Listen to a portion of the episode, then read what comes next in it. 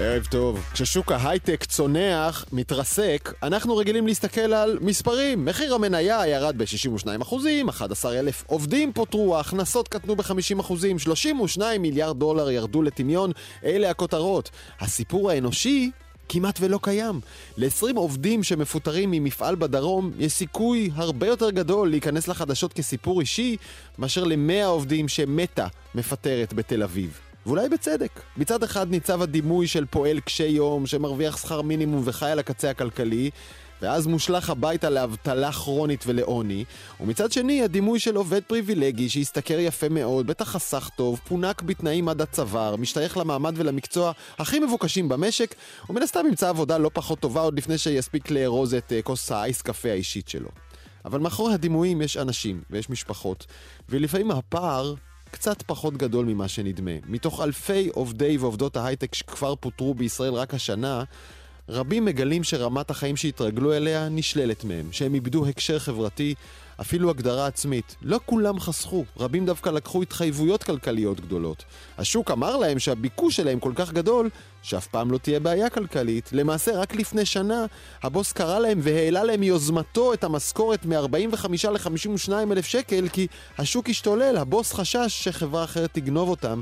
מי היה יכול לדמיין שבכזו מהירות הכל יקרוס? הביקוש, המשכורות, המשרה שלך, המבנה המשפחתי, התכנון הכלכלי, סגנון החיים, הערך העצמי.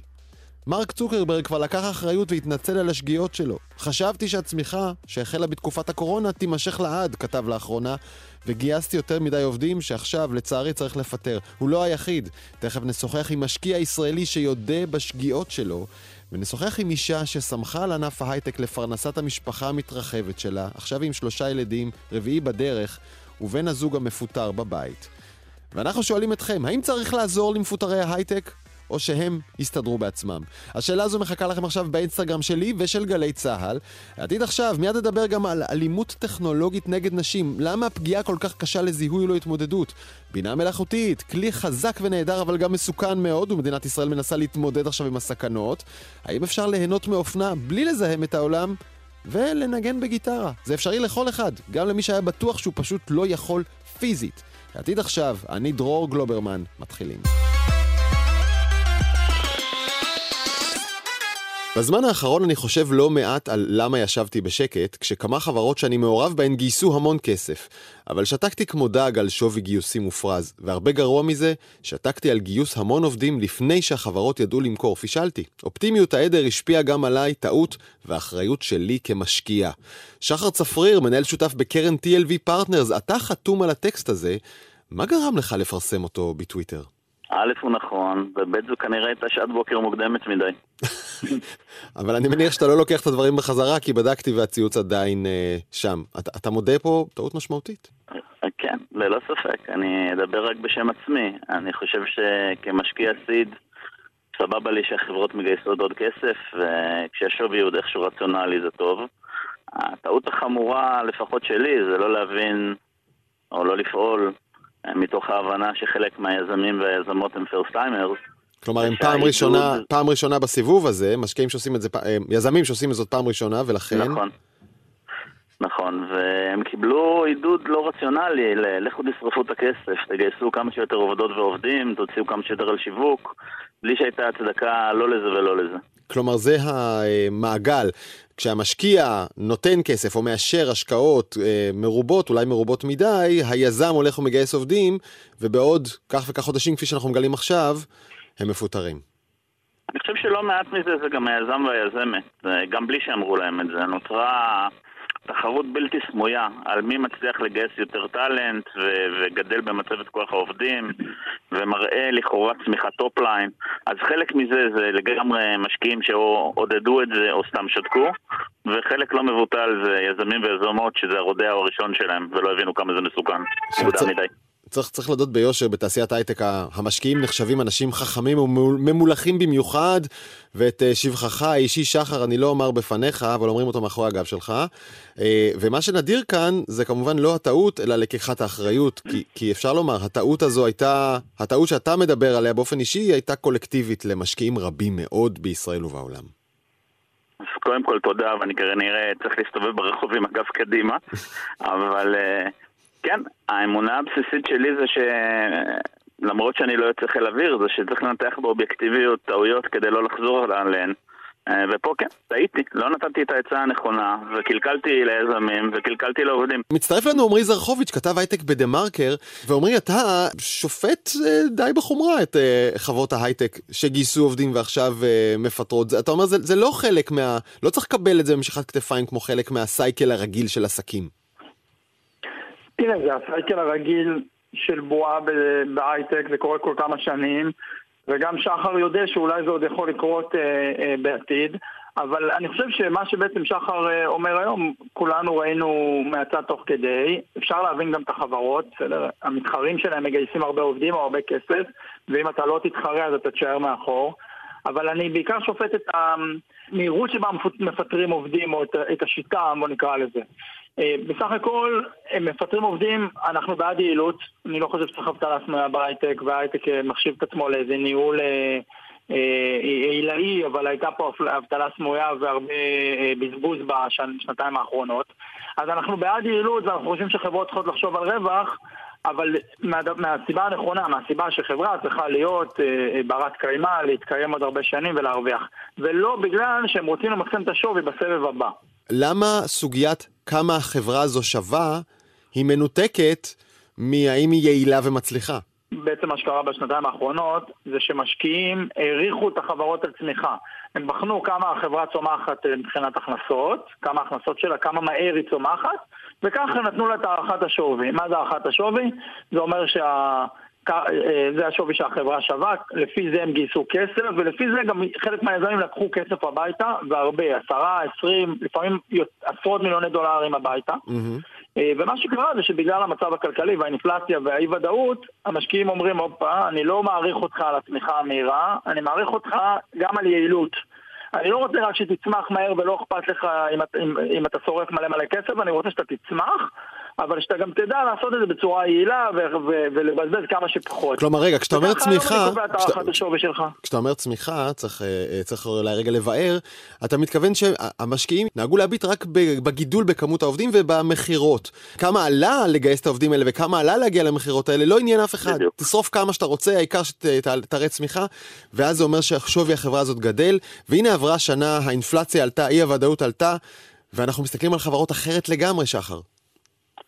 אני חושב ששתי טעויות בסיסיות, ואני כמובן מסכים עם כל מה שעמרי אמר. אה, טעות בסיסית אחת הייתה, אה, בואו תרוץ צמיחה top line, לא, לא מעניין אותנו מה ה-bottom line. top line זה אומר, רגע, top line זה אומר צמיחה בהכנסות. בהכנסות. bottom line זה אומר הכנסות פחות ההוצאות, לא אכפת לנו מה היו ההוצאות. העיקר שההכנסות יעלו. הדימוי, הדימוי הכי טריוויאלי זה מישהו שמוכר שטרות של 100 דולר ב-10 דולר ברחוב. ב... אז כמובן שיהיה לו צמיחה מאוד גדולה ומחזור נהדר, אבל עסק כל כך טוב זה לא יהיה. ומדדו הרבה מאוד חברות על כמה הן מצליחות למכור בלי קשר לכמה הן מפסידות על כל מכירה. שזה כמובן אה, לא ביזנס. אה, תחת התזה הלא רציונלית בהכרח שיום אחד נמצא איך להפוך את זה גם לביזנס רווחי. זה דבר אחד. הדבר השני הוא שהסיבה שמניעים את כולם לקיצוצים היא גם עניינית וגם לא עניינית כרגע. היא עניינית כי בכל חברה שהיא, בכל שלב שהוא, יש רמה מסוימת של חוסר יעילות. אה, עצוב להודות בזה, אבל עוד לא נולדה חברה שאי אפשר לחתוך בעשרה או עשרים אחוז בצורה מאוד קרה, ושהיא לא תישאר יעילה באותה מידה ואפילו יותר. עיין ערך טוויטר, ששם חותכים 80% מהעובדים, ואני חושב שהיא תצא מזה מחוזקת. אוקיי. Okay. הסיבה הלא עניינית לא מעט משקיעים יש להם רווחים על הנייר, שזה השווי של ההשקעות שנמדד לפי סבב הגיוס האחרון. כלומר, רגע, רגע, אתה אומר לעצמך, אתה אומר לעצמך, אני פשוט מסביר, אתה אומר לעצמך, אה, השקעתי מיליון דולר בחברה שהייתה שווה אז עשרה מיליון, אני מחזיק עשרה אחוזים, והנה עכשיו החברה הזו מגייסת לפי שווי של חמישים מיליון, זה אומר שמה שאני מחזיק ביד שווה חמישה מיליון, הופה, הרווחתי ארבעה.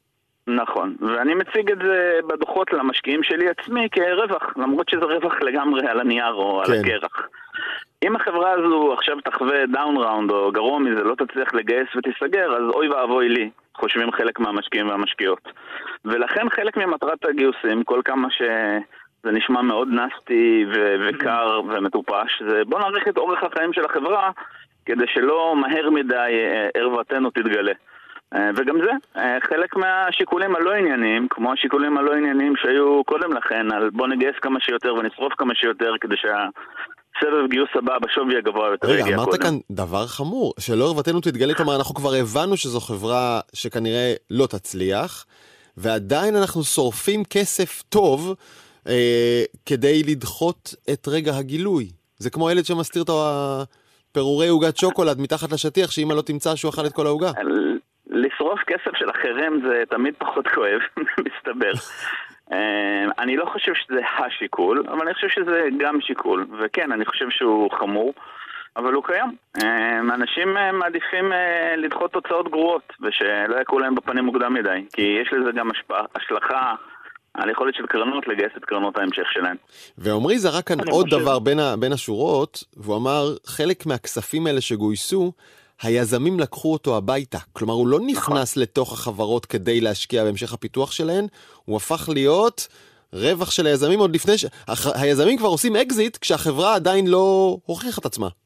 הקפיטליזם במיטבו. בוא ניקח הביתה כסף על חשבון אחרים בלי סיבה. וזה, אבל זה נעשה באישור המשקיעים, באיש- באישור אנשים כמוך, זה לא קורה לבד. אז אני בתור משקיע seed זה לא קורה אצלי, אבל. ראיתי מסביב לא מעט דוגמאות שקרנות שהיו עד כדי כך אה, להוטות להיכנס להשקעה, שחלק מתנאי ההשקעה הם אמרו ליזם או ליזמת, יאללה, גם נשקיע וגם קחו הביתה כמה מיליוני דולרים, רק כדי שתיתנו לנו להיכנס להשקיע. בעיניך, עמרי, זה, זה, זה לא מוסרי כשעכשיו מפוטרים אנשים והיזם שאב חלק מהכסף לכיסו? אני חושב שבאופן כללי צריך לדבר על הדבר הזה, שבו יזם, יש מצב שהוא המרוויח היחיד מההשקעה בחברה. יכול להיות שהמשקיעים לא יראו כסף, ובסוף כשהמשקיעים משקיעים כסף זה הרבה פעמים כס- כספים שלנו, של חוסכים ישראלים, חוסכים אמריקאים בעיקר. אה, אני חושב שלפחות צריך לדבר על זה, שבא יזם, ואז הוא אומר, לא, אין לי מספיק כסף בקופה, הרי מה- למה הם מפטרים? כי אומרים, אני צריך עכשיו לוודא שיש לי כסף לשנתיים, שלוש קדימה.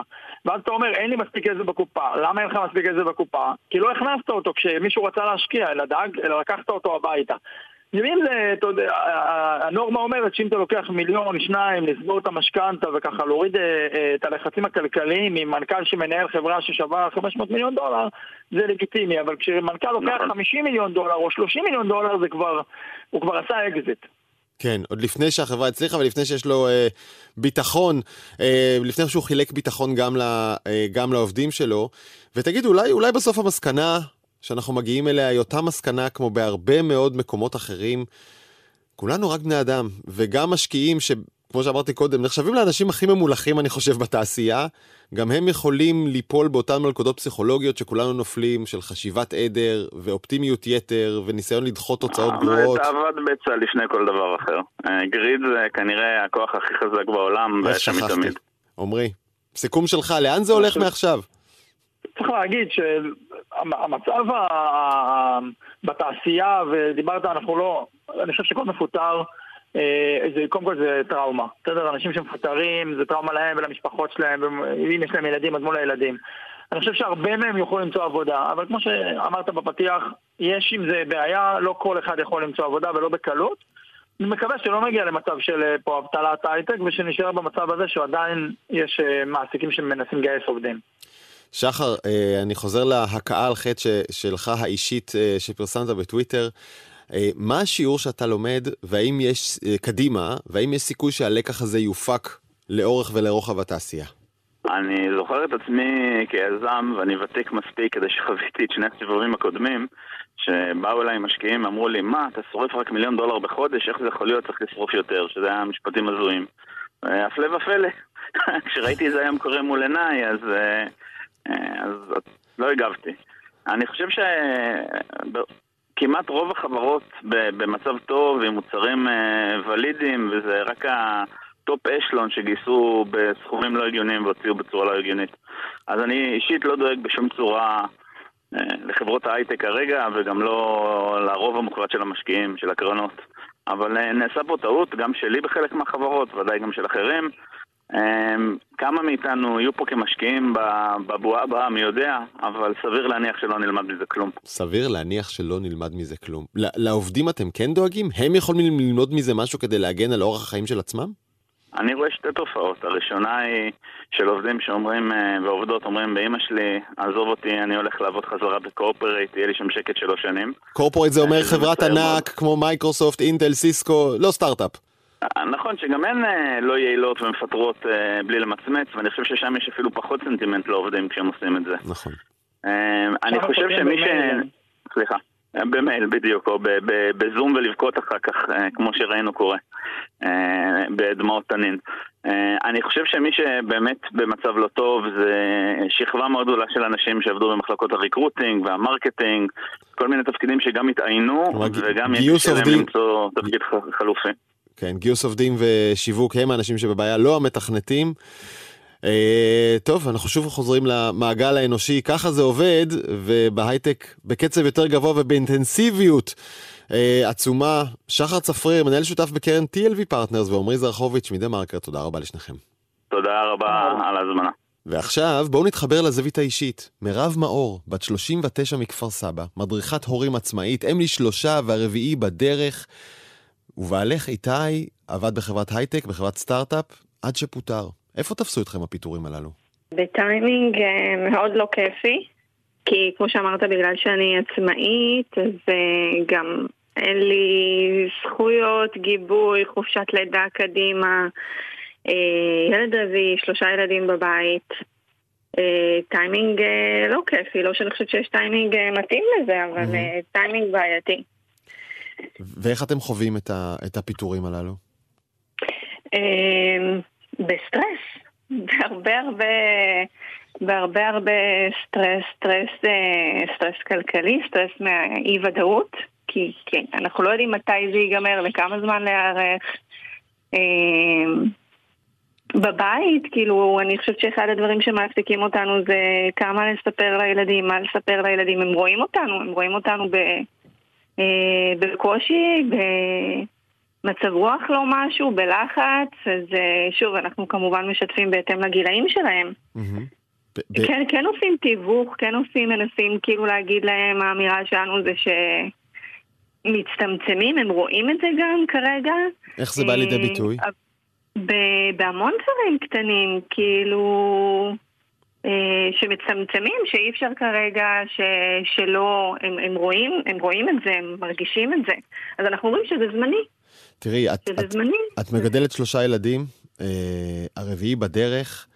אה, נכון. בניתם על, ה, על העבודה של איתי בסטארט-אפ, נכון? בהייטק, לכלכלת המשפחה. חד משמעית. חד משמעית, לא רק זה, השלושה ידענו שיהיו לנו, הרביעי דיברנו עליו שנתיים וחצי. הוא היה מאוד מאוד מחושב, mm-hmm. ובמשך שנתיים וחצי ככה הצטמצמנו כדי לחסוך לזמן שאני אהיה בחופשת לידה, ובעצם אנחנו עכשיו מתחילים לאכול את הכסף שנועד לזמן שאני אהיה עם הרביעי. אמ, אז זה מבאס. אני, אני כן, אני, זה מזל שיש לנו את זה. לא לכולם יש כסף שהם שמו בצד. אבל שוב, יש לנו את הכסף בצד, ואז מה, הוא יגיע, ואני לא יודעת כמה זמן אני אצטרך אה, לאכול מהכסף שנועד לילד. כן, לאכול את החיסכון. אה, אז אנחנו עושים כל מה שאפשר ולינקדאין וסורסרים וזה, אבל קודם כל מרגישים. בחוץ מרגישים את מה שמדברים עליו, את הגל הזה, מרגישים. כאילו, אז נכנסים ללינקדאין ואין משרות. וכמובן שפנינו לכל החברים ושיעבירו וכל זה, אבל כאילו, היכולת שלך לשנות את המציאות הלא רצויה הזאת היא מוגבלת. ما, מה המקצוע של איתי? Product אה, manager. מנהל מוצר. פרודקט דירקטור. מנהל מוצר, נכון. אוקיי. אוקיי. אה, וזה מקצוע שבסך הכל מבוקש, אני חושב, בכל, בכל חברה בתחום הטכנולוגיה. זה מקצוע מבוקש, הוא כן בהנהלה, אז מן הסתם יש פחות כאלה. Mm-hmm. כן, כן, אני, אני חושבת אבל שבאמת השוק חווה איזה משהו, אני לא, הפוסט שלי לא בא להגיד שלא קורה משהו, הפוסט שלי בא להגיד, אני כבר לא יכולתי לקרוא את הכתבות האלה כל שני וחמישי על הגל ועל, ה, ועל היוניקורן שמפטר אפילו, ולא קראתי אף, על אף זווית אישית אפילו לא עליי אה, או על איתי או על משפחות, על אנג'ל שמפחד להשקיע, על מנהל שצריך לפטר עכשיו 30 עובדים, על יזם שהרעיון שלו קורס, וגם על בעל שאשתו בחודש שביעי, עצמאית, בלי הבטחה או השלמת הכנסה, מפוטר. כן, איזה מבהיל זה, איזה מפחיד זה. האמת שב... מונולוג הפתיחה לתוכנית הזו, התייחסתי באמת לדברים שלך, שאנחנו רגילים לחוות את הפיטורים בהייטק כעניין של מספרים.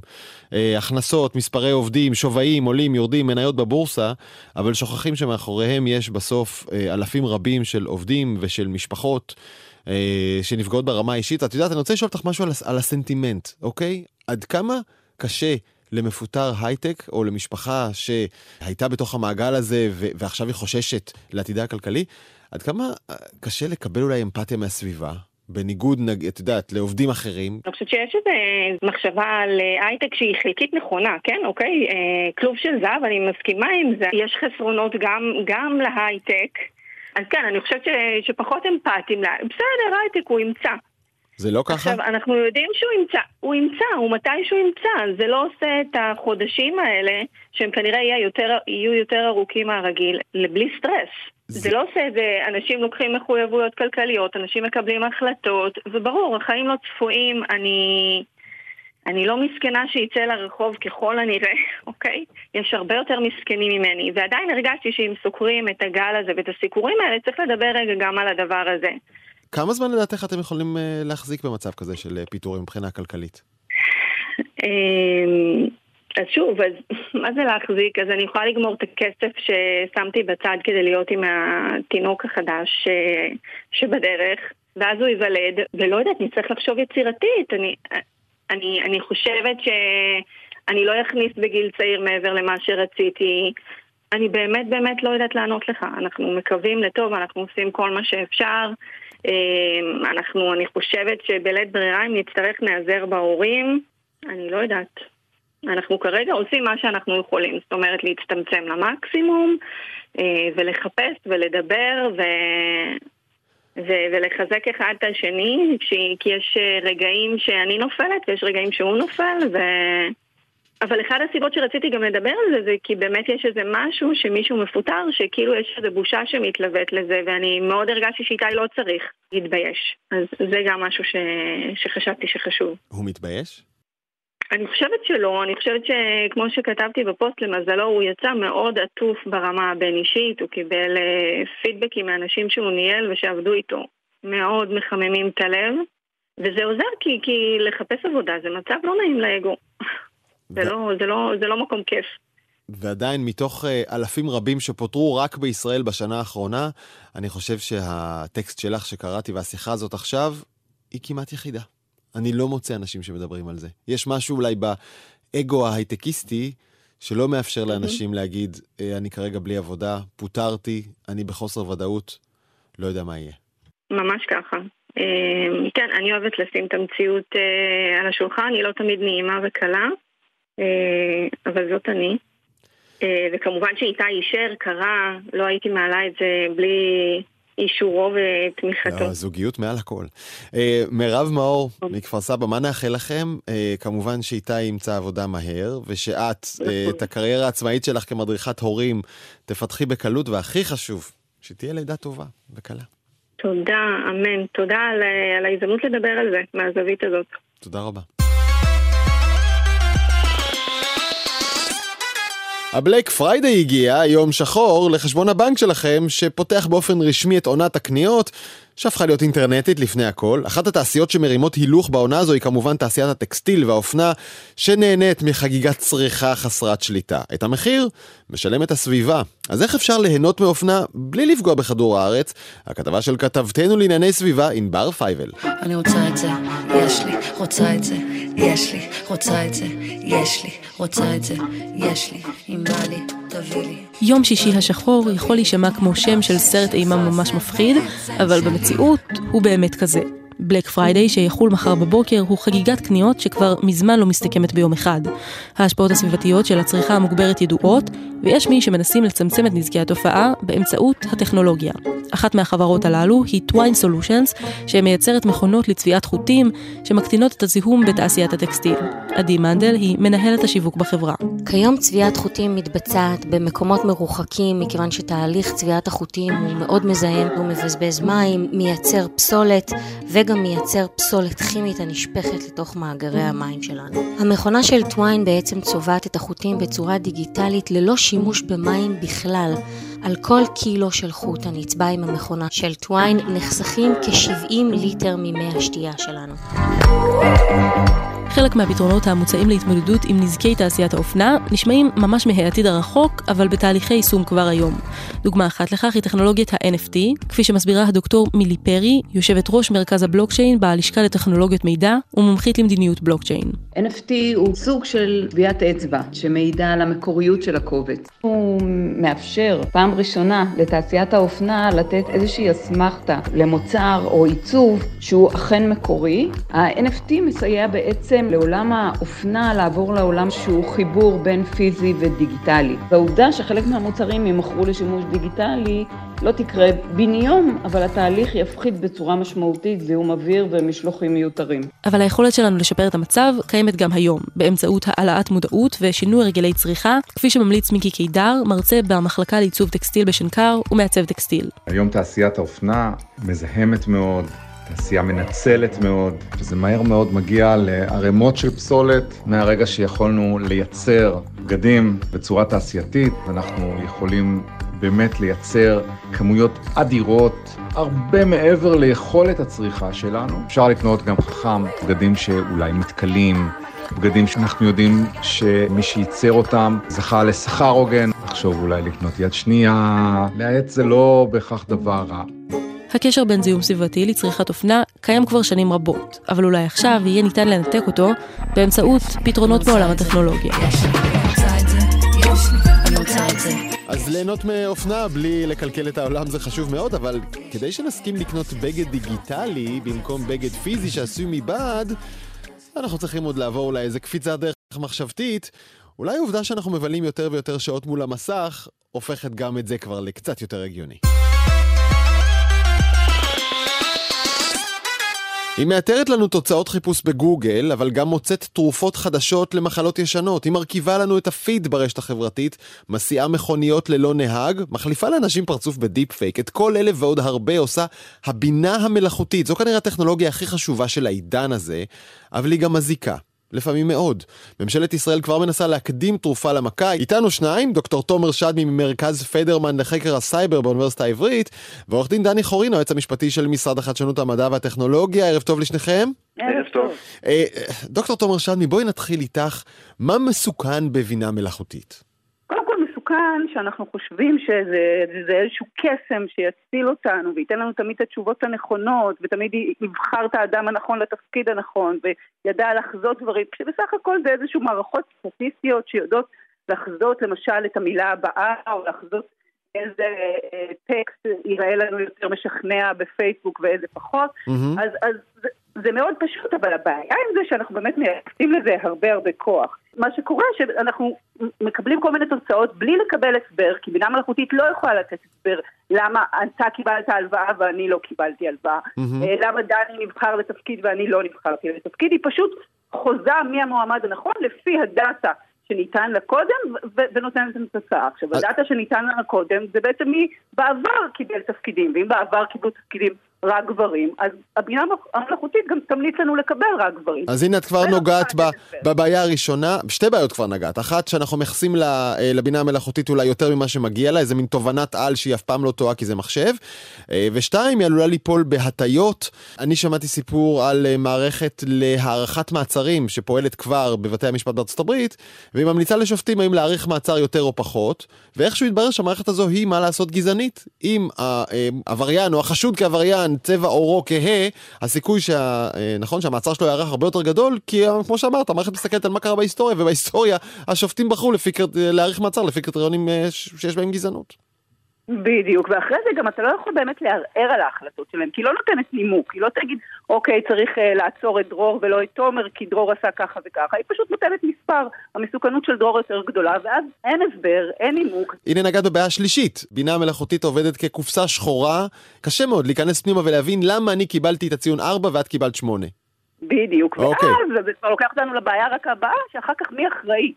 מי שפיתח את זה, מי שהזין את הדאטה, מי שמשתמש בזה, את מי נאשים אחרי שאני צריך להיכנס לכלא ואתה לא, בגלל איזו תוצאה עלומה של אה, קופסה שחורה כזאת. אז אה, דני, אתם, אה, אה, ובצדק, במשרד החדשנות והמדע והטכנולוגיה, ראיתם כבר את הבעיות האלה מגיעות, ובטח בישראל, שהיא מדינה שמוטה מאוד לפתח בינה מלאכותית וגם להשתמש בה למטרות ממשל.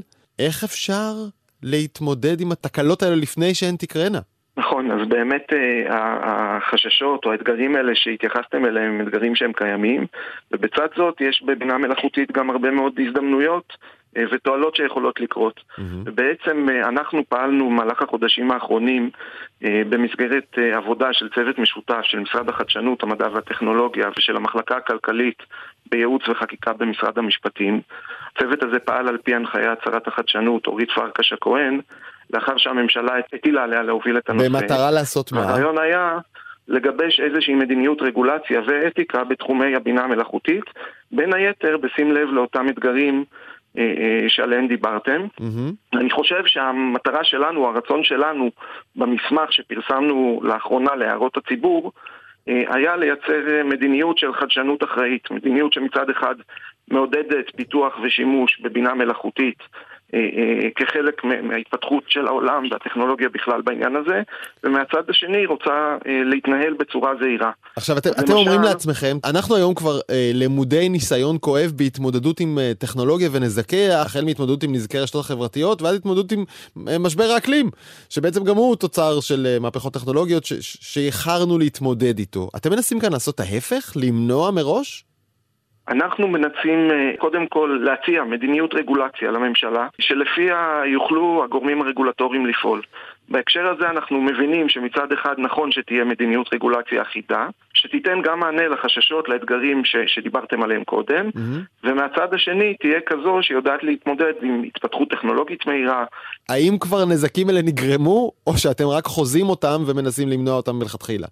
אנחנו לא מדברים כרגע על נזקים שנגרמו ואנחנו מנסים להתמודד איתם, אנחנו מנסים לייצר מדיניות שתדע להתמודד עקב בצד אגודל עם ההתפתחויות הטכנולוגיות גם בתחומי הבינה המלאכותית. אוקיי, okay. אז uh, תומר שדמי הזכירה כאן uh, שלל uh, נזקים, איך מונעים אותם? אז, אז המדיניות שלנו, uh, שאנחנו מציעים בעצם כרגע, מבוססת על uh, כמה מישורים. דבר אחד שאנחנו מציעים זה איזה שהם עקרונות אתיים, עקרונות אתיים ששאובים גם uh, מעקרונות דומים שיש שאימץ ה-OECD, והם אה, אה, אומרים שצריך לקחת בחשבון שורה של שיקולים, גם בפיתוח, גם בשימוש של בינה מלאכותית, ונכון שגם הרגולטורים ייקחו אותם בחשבון. העקרונות האתיים כשלעצמם הם לא עקרונות אתיים אה, שמהווים נורמה משפטית מחייבת, אבל הם כן אומרים יש סוגיות שצריך לקחת בחשבון. אז במסגרת הזאת אנחנו באמת לוקחים בחשבון מצד אחד את הרצון להתייחס לבינה מלאכותית ככלי חשוב לקידום צמיחה ופיתוח בר קיימא, ומצד שני אנחנו אומרים צריך לקחת בחשבון שאדם צריך להיות במרכז, שהיבטי זכויות יסוד ואינטרסים ציבוריים צריכים להיות במשרד. העקרונות מתייחסים ממש לדברים שדיברתם עליהם, לחשיבות של מניעת שוויון ומניעת אפליה אה, כשעוסקים בבינה מלאכותית, לחשיבות של, אה, לצורך בשקיפות והסברתיות, להיות מודעים לאתגר שנובע מההיבט שדיברתם עליו אה, של הבלק בוקס ושלפעמים יש קושי במיוחד ככל שהבינה המלאכותית מורכבת יותר, בהבנה של, של איך עבדה הבינה המלאכותית. אבל המחשבה שלנו זה שככל שבמסגרת הפיתוח, השימוש וגם הרגולציה של הבינה המלאכותית תהיה מודעות להיבטים האלה, לצורך בשקיפות והסברתיות, לצורך במניעת אפליה, לצורך בקיום שוויון, להבנה איפה יכולות להיות הטיות בהקשרים האלה, ככה נוכל להתמודד יותר טוב. האם כשאתה אומר רגולציה זה אומר שזה בעצם יהפוך להיות תקנות או חוק מחייב וכל חברה ישראלית שתפתח כאן בינה מלאכותית תצטרך מה, לעבור אצלכם חותמת הכשר? היא תידרש לשלוח לכם את הקוד שלה ואתם תעברו עליה ותגידו, מקיים את הוראות הרגולציה או לא? בהקשר הזה אנחנו מציעים מדיניות רגולציה, אמרתי קודם, שמצד אחד נודד חדשנות ומצד שני היא זהירה. אנחנו חושבים שכרגע לא נכון אה, לחוקק חוק רוחבי בתחום הבינה המלאכותית, אלא נכון אה, שכל רגולטור בתחומו ישקול, אחרי הכרת הדברים, אם נכון לקבוע רגולציה ספציפית שתתמודד עם בינה מלאכותית ועם האתגרים שלה. בהקשר הזה אנחנו אומרים, נכון שהרגולציה תהיה מותאמת ככלל לסיכונים הנשקפים אה, מסוג הטכנולוגיה ומהשימוש הספציפי שאותו היא נועדה להתיר. לא כל דבר מסוכן באותה מידה. Mm-hmm. בינה מלאכותית ש, שמסייעת אולי בהתאמת פרסומות, לא מסוכנת כמו בינה מלאכותית שיכולה להוביל לאבחונים רפואיים או דברים מהסוג הזה. ואחד הדברים שאנחנו מציעים זה לגבש איזשהו נוהל לאיתור סיכונים. מה שאתם מפתחים זה את העקרונות המובילים שאיתם ייוצרו החוקים והתקנות בהמשך. זה עוד לא, נכון, נכון, נכון זה עוד לא הדבר שמולו כרגע... ייבחן כל פיתוח. נכון, אנחנו מייצאים כרגע מדיניות רגולציה שלפיה יהיה מקום לבצע רגולציה, או לא לבצע רגולציה בכל תחום, כשאנחנו נותנים משמעות מאוד מאוד רבה באמת גם לעקרונות אתיים וגם להיבטים של רגולציה רכה. תומר, איפה אנחנו ביחס בין התקדמות הטכנולוגיה, היתרונות, אבל גם הנזקים שנגרמים מבינה מלאכותית ועליהם דיברנו, איפה אנחנו בין כמה שהנזקים האלה נגרמים כבר היום בפועל, לבין היכולת לרסן אותם על ידי החקיקה והרגולציה? אז אנחנו לא במקום טוב, במיוחד ישראל. אני חייבת לציין שהמסמך הזה, למרות שהוא משתמש במושגים הנכונים ובשפה הנכונה ובכוונות הנכונות, אני חושבת שהוא לא מספיק. ובמדינות אחרות, באירופה, אפילו בארצות הברית, בסין למשל, יש כבר ממש רגולציה או טיוטות רגולציה במצבים מאוד מתקדמים שמתייחסים לסיכונים ומגינים על האזרחים שלהם ועל האינטרסים המדינתיים באותן מדינות, ובישראל זה עדיין לא קיים. כלומר, את אומרת אנחנו בכלל לא מקדימים, אנחנו באיחור. כן, גם באירופה, גם בסין, יש לנו כבר חקיקה ברבות מאוד מתקדמות, ואם נסתכל על הניסיון, למשל, הרי מה החומר הגלם של הבינה המלאכותית? זה המידע, זה הדאטה, והרבה פעמים הדאטה האישית שלנו. חקיקה בישראל בנושא של פרטיות היא מלפני 40 שנה, עוד לא המציאו את המחשב האישי. אז אני לא רוצה שעוד 40 שנה רק יהיה לנו חקיקה גם על בינה מלאכותית. אני חושבת שפה, אם אנחנו start-up nation בתעשייה עצמה, אנחנו צריכים להיות גם start-up nation ברגולציה עצמה. תגידי, ו- אז, אזרחי ישראל, את ואני, ודני, ואביב פה מעבר לשמשה, אנחנו כבר היום נפגעים ממשהו מהנזקים האלה? הם לא תיאורטיים. אחד הדברים הבעייתיים ביותר, ואני חושבת שפה גם נגיד הרגולטור יכול להתערב, שאנחנו לא יודעים. אני חושבת שהתפקיד הוא כן למפות כבר את השימוש הנוכחי, ולתת כללים גם שיעזרו לנו לאזרחים להתמודד עם הסיכונים האלה. אה, דני, אני רוצה לשאול אותך, כשהמסמך הזה יצא והרגולציה תצא, היא, היא גם בעצם אמורה לחול על המדינה, נכון? להגביל גם את הכלים שהמדינה עצמה משתמשת. יש כמה גישות בעולם, יש גישות שבאמת הולכות לרגולציה יותר נוקשה.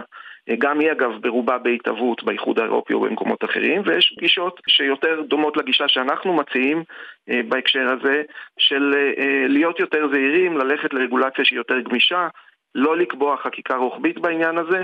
והמסמך הזה פורסם אה, אה, להערות ציבור, בין השאר מתוך ההבנה שלנו שאנחנו עדיין לא מבינים הכל, ושיהיה חשוב גם מבחינתנו להבין ולדעת עוד לפני שמגבשים את מדיניות הרגולציה הסופית. דוקטור ש... תומר שדמי דיברה לפני רגע אה, על, זה, על חוסר הידיעה שלנו לגבי אילו מערכות פועלות כבר במדינת ישראל כלפי האזרחים, והנה ממש לפני שבועיים חושף כלכליסט שמשטרת ישראל מפעילה בנתב"ג אלגוריתם שעוצר אותנו בכניסה, מפעיל profiling מבוסס בינה מלאכותית כדי לאתר אזרחים שמבריחים סמים. המעבר, המערכת שואבת נתונים, מציפה שמות של אזרחים שנלקחים לחיפוש, למרות שאין לגביהם שום חשד שהכניסו סמים. המשטרה מסרבת למסור פרטים על המערכת, בתי המשפט לא מפקחים עליה. האם ייתכן שברגע שהרגולציה הזאת תהיה, תעמוד על כנה, המערכת הזאת תהיה פשוט אסורה בחוק? אני לא מכיר את המערכת הזו ואני לא יודע אם הפרסום נכון או לא נכון ולכן אני לא רוצה להתייחס אליו. אני כן אגיד שבצד העבודה שאנחנו עושים ומדיניות הרגולציה שאנחנו מציעים, אנחנו חושבים גם צריך לייצר ולהתחיל לעשות עבודה על איך משפיעה בינה מלאכותית על כל אה, אה, מערכת המשפט המינהלי. לדעתי משרד המשפטים גם פועלים בהקשר הזה כדי להבין באופן כללי, שוב, בלי להתייחס למקרה שדיברת עליו, שאני לא מכיר אותו פשוט, אבל להבין איך אה, בינה מלאכותית צריכה, או נכון שתשפיע גם על היבטי המשפט המינהלי ועל התנהלות רשויות המדינה בהקשרים האלה. דוקטור תומר שדמי ועורך דין דני חורין, תודה רבה לשניכם. תודה, תודה רבה. יום המאבק באלימות כלפי נשים יחול מחר, והטכנולוגיה יכולה לשמש פתרון בחלק מהמקרים, אבל במקרים רבים היא הבעיה. עורך דין גילי ורון, מנהלת המערך המשפטי של ויצו, באילו מקרים טכנולוגיה משמשת ככלי להפעלת אלימות נגד נשים? ערב טוב. הטכנולוגיה שהיא דבר מאוד חיובי, ברגע שהיא אה, הופכת להיות כלי להשלטת פרקטיקות של אלימות, היא הופכת להיות מסוכנת מאוד. איך? אנחנו עדים בשנים האחרונות לתופעות שכיחות יותר ויותר. הפעלה של אה, אפליקציות אה, לניטור מסוימות, של פריצה לחשבונות בנק, של מעקב. שמי הוא העוקב? אה, הגבר? בן הזוג? הגרוש? המציאות מוכיחה לנו שלרוב פוגע הוא גבר, אבל כמובן שיש מעט גם נשים פוגעות. אה, אבל לרוב כן. אה, אנחנו מדברות גם על מערכות יחסים שהן אלימות תוך כדי מערכת היחסים, וכמובן גם אחרי שהן אה, מסתיימות. מה שמייחד למעשה את התופעה הזאת זה שהטכנולוגיה היום, בניגוד למה שהייתה בעבר, היא זמינה ושמישה, אם בעבר רצית לעקוב אחרי מישהי, היית צריך לקחת חוקר פרטי והיית צריך אה, לעשות כל מיני דברים הרבה יותר מורכבים, היום אתה פשוט אה, משתמש באפליקציות שזמינות אה, לכל, שלל אפליקציות אה, ולאו דווקא אפליקציות, אבל לעקוב אחרי אישה, ואנחנו מדברים על, על כל מיני אספקטים, אה, כמו למשל אה, הפצה של סרטונים, העלאה של פוסטים מבזים. אמ, שלל פרקטיקות שיכולות כן. אה, למעשה אה, להלך אימים ולהפריע מאוד. שוחחתי פעם עם אישה כזאת אה, שסבלה מאלימות טכנולוגית והיא ממש סיפרה לי איך שפתאום קולטת מההודעות שהיא מקבלת מהבן הזוג המורחק שלה, אני חושב, היא פתאום מבינה שהוא שומע הכל. הוא יודע יותר מדי דברים, הוא מגיב לדברים שהוא לא היה אמור נכון. לדעת, והדרך נכון, היחידה נכון שהוא היה יכול לדעת איפה היא הייתה ומה היא אמרה הבוקר לבן שלהם, זה רק אם הוא מקשיב לה לטלפון. אז באמת אה, מה שאתה מעלה אה, זו סוגיה שבאמת פותחת צוהר לדברים נוספים שאנחנו אה, לומדות אותם תוך כדי ומתוך שיח עם הרבה מאוד נשים בשנתיים שלוש האחרונות שמספרות לנו באמת ממנעד של היה ידוע להן שיש מצלמה, היה ידוע להן שמקליטים אותן ולכן הן היו מצופות להתנהג בהתאם, ועד כאלה שזה לא היה ידוע להן, כמו מה שאתה סיפרת כרגע. אה, כלומר, הנחיות במנעך גדול כזה, שלכל התנהגות אה, שהגבר בדרך כלל לא נכון. מצפה לה, נכון. יהיה עונש, יהיה תגמול, יהיה צעקות, יהיה סנקציות. בכל זמן נתון את יודעת שאת נמצאת תחת מעקב, השתמשת במונח האח הגדול, תחת עינו הפקוחה. ושוב, בגלל שהטכנולוגיה היא כל כך זמינה היום, אז, אז זה לא בעיה. כן, צריך להגיד, את, ה, את האפליקציות האלה, להתקין אותן, אה, זה זמין מדי, נגיד כך. תראו באלי אקספרס, אתם יכולים לקנות מצלמת נכון. וי-פיי ולשים אותה בכל מקום בעולם, נכון, ויתשדר לכם את מה שאתם רוצים ואף אחד לא יודע מזה. אה, אנחנו מדברים על תופעה נרחבת, נכון? של, של מאות. אולי אלפי נשים? מאוד, כן. אז כמו שאמרתי, אנחנו בוויצו יש לנו גם אה, אה, מקלטים לנשים נפגעות אלימות וגם אה, קהילות של אה, נשים יוצאות מקלט, כשבע קהילות כאלה ברחבי הארץ, ככה שהשיחות אה, שלנו עם נשים כאלה באמת העלו המון המון סיפורים, ומה שמעניין הוא שהרבה מאוד נשים, בגלל שהאלימות הזאת היא לא לבדה, היא באה בנוסף לאלימות נוספת, אם זו אלימות פיזית או אלימות אה, מינית או אלימות כלכלית, לא ידעו לשים את האצבע האלימות הזו כבאמת אלימות. כי היא וירטואלית, כי לא מרגישים אותה, כי זה לא אגרוף. כי אין לה שם כרגע. כי אין לה שם. אה, מה, ש, מה שאתה מכנה ואני מכנה אלימות טכנולוגית, mm-hmm. זה לא מונח שהוא עדיין שגור. נכון, ו... אבל בואי רגע נדבר על המצב החוקי. בסוף הדברים שתיארנו כרגע הם לא חוקיים, לא? הם צריכים להיות עבירה על חוקי הגנת הפרטיות. אה, נכון. מצלמות, פלישה לא לטלפון רק. סלולרי. לא מדוע החוק הקיים איננו מספק הגנה לסוג כזה, מפני סוג כזה של אלימות? ואיזה תיקון צריך? מה כן. צריך לעשות? המצב המשפטי כיום למעשה לכאורה כן מספק הגנה, כי כמו שאתה אומר, מדובר פה בדוגמאות שהעלינו, בגלל חוקים נוספים שיכולים להיות אה, רלוונטיים ולתת מענה, כמו... אה, הטרדה מאיימת. הטרדה מאיימת. אמ, אה, חוק למניעת הטרדה מינית, ובגדול נקודת ההנחה בשיח המשפטי שכל מה שרלוונטי בעולם האמיתי הוא רלוונטי גם לגבי העולם הווירטואלי. אבל מאחר ומרבית החוקים שמניתי הם חוקים אה, שהם אה, כולם נחקקו בשנות ה-80 וה-90, כשהמציאות עדיין לא אה, הייתה כפי שאנחנו מכירים אותה כיום, הם לא באמת מצליחים להדביק את הקצב. אפילו זה גם משהו שאנחנו נתקלות בו הרבה, שהגרוש ממשיך להטיל מורא באמצעות כל מיני פוסטים מאיימים, סטוריז מאיימים באינסטגרם, ללכת ולהשתמש בכלים שידועים כיום לבקש להתמודד עם, עם מה שקיים כיום זה משהו שלוקח המון זמן ולא תואם את הצורך פתרון מיידי. ולכן אנחנו למעשה אמ, בשיתוף עם הקליניקות המשפטיות במכלל המינהל ניסחנו הצעת חוק שעבדנו עליה בשלוש שנים האחרונות ועשינו עבודה מאוד מאוד מאוד מקיפה גם אה, מבחינת השטח וגם מבחינה משפטית mm-hmm. על מנת לתת מענה שהוא מענה כולל. בראש ובראשונה, קודם חשוב לשיים את התופעה, לדעת לתת לה שם, על מנת שגם אנשים עצמם, אבל גם רשויות האכיפה ידעו לזהות אותה. אוקיי, אבל בואי נלך, בוא, בוא, בוא נלך לזה באמת לפן הפרקטי. אז אישה שסובלת אה, מסוג כזה של אלימות, בהינתן שהצעת החוק הזאת תעבור, מה זה ייתן לה בהתמודדות? זה ייתן לה גם אה, כלים אה, בפן הפלילי וגם כלים בפן האזרחי. שבעיניי זה החידוש הפרקטי ביותר שהצעת החוק שלנו יכולה להציע. כלומר, אם אישה ש- אה, שעוקבים אחריה, אה, אה, התקינו לה תוכנת מעקב בטלפון, והגבר הפוגע מאזין לשיחותיה, עוקב אחרי הגלישות שלה, נכנס לחשבון הבנק, פותח מצלמה עליה, הכל... מה היא תוכל לעשות באותו רגע שהיא מרגישה נפגעת ויש לה הוכחות? אני אגיד לך מה היא עושה היום ומה היא תוכל לעשות בעתיד, בתקווה. היום קיימנו ביוני דיון בכנסת במסגרת הוועדה לקידום מעמד האישה, שהיו נוכחים בה גם אה, נציגים ממשטרה ומכל הגופי ממשלה הרלוונטיים, וסיפרה אישה בדיוק מקרה כזה. וסיפרה שהיא הגיעה למשטרה, והמשטרה שלחה אותה לחנות הסלולר הקרובה על מנת להסיר את האפליקציה. לא, נו. ומה שאנחנו בעצם מבקשות לעשות, המהלך שאנחנו אה, מבקשות לקדם הוא כזה שקודם כל אה, המשטרה תכיר בכך שמדובר בעבירה פלילית, שתפתח בגין זה תלונה, שתתקדם עם, ה, עם ההליך הפלילי. ובמקביל אנחנו מציעות גם סעד אזרחי בדמות אה, צווים כמו צווי הגנה או צווי הרחקה שיורו אה, על הסרה מיידית של תוכן למשל, על איסור שימוש עתידי באמצעים כאלה. דברים שנותנים מענה הרבה יותר מיידי, כמו שאמרתי, ממה שהחוק נותן כיום. את יודעת, הנקודת אה, פתיחה זה הרגע שהאישה נכנסת לתחנת המשטרה עם הטלפון ואומרת, יש פה תוכנת מעקב, וכמו שאמרת, אף, אף שוטרת או שוטר לא יודעים בכלל אה, לבדוק את זה או לזהות את זה. אה, בדיוק, אה, או, לא, יש... או שיש, הם, הם מבינים שיש משהו לא בסדר עם זה, אבל לא שזה משהו שהוא בתחום האחריות שלהם. וואו, יש הרבה עבודה. אז איפה הצעת החוק הזו נמצאת? למעשה מנוסחת ומוכנה להגשה.